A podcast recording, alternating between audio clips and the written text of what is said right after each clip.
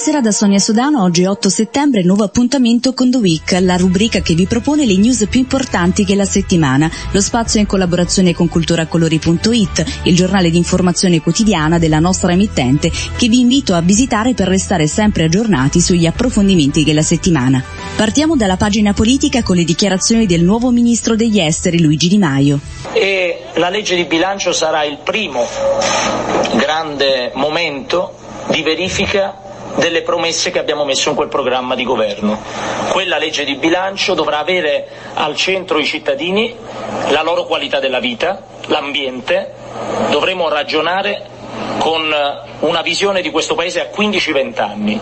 L'aumento delle tasse è la maggior timore degli italiani rispetto al neogoverno giallorosso, ma l'intervento più richiesto dal nuovo esecutivo riguarda le politiche sul lavoro e al terzo invece c'è l'immigrazione sul tavolo del nuovo governo. Intanto però ci sono cinque interventi per ritoccare la nostra carta costituzionale e cambiare radicalmente la legge elettorale. Il patto delle riforme di PD e Movimento 5 Stelle riguardano tra le altre cose il taglio dei parlamentari e lo stop alla crisi al buio allo scopo di blindare la legislatura con un referendum day. Continuiamo con uno sguardo alle elezioni amministrative che si tengono oggi in alcune regioni, repubbliche e città della Federazione russa. Si eleggono anche i nuovi membri della Duma di Mosca, il Parlamento cittadino unicamerale composto da 45 membri. 228 sono i candidati ufficialmente registrati e autorizzati a partecipare, ma l'atmosfera che si respira nella capitale è tutt'altro che tranquilla.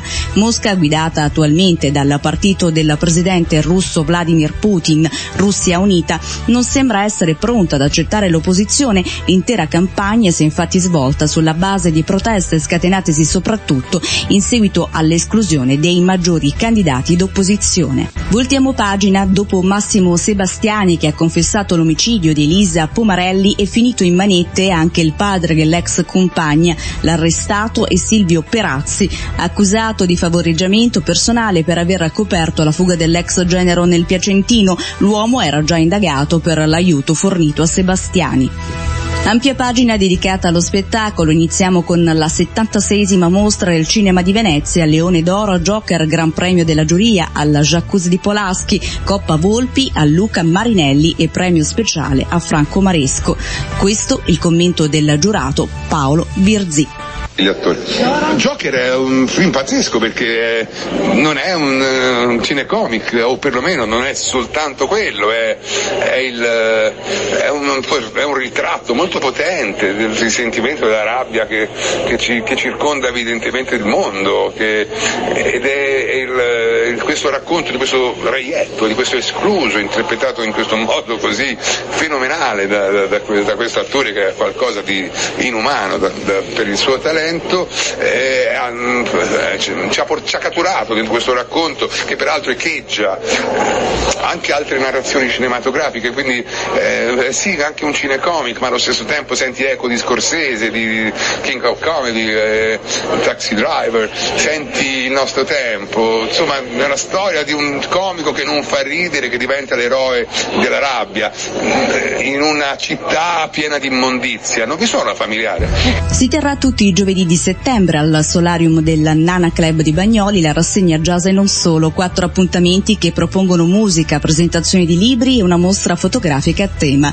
Un'iniziativa nata con il sostegno dell'assessorato alle politiche sociali della regione Campania e del patrocinio della decima municipalità del comune di Napoli. La Kermesse vede la preziosa collaborazione del musicista Max Puglia, già ideatore del Bagnoli Jazz Festival. Tutti i giovedì jazz gratuito gratuito, quindi ingresso gratuito a Bagnoli, alla ex base NATO, al um, Nana Club in piscina, un'atmosfera spettacolare, grande jazz, e grandissimi musicisti, e presentazioni di libri, mostre fotografiche, insomma tutto questo fa parte di un progetto che si chiama Tris d'arte e quindi uh, foto, musica e uh, parole. Vi aspettiamo ogni giovedì di settembre. Concludiamo il nostro appuntamento domenicale con uno speciale invito alla prima edizione del Napoli Horror Festival che si terrà dal 13 al 15 settembre all'ex Basenato di Bagnoli. L'evento è organizzato da Cooperativa Mestieri del Palco in collaborazione con la compagnia Crash. Beatrice Baino, direttore artistico del Napoli Horror Festival.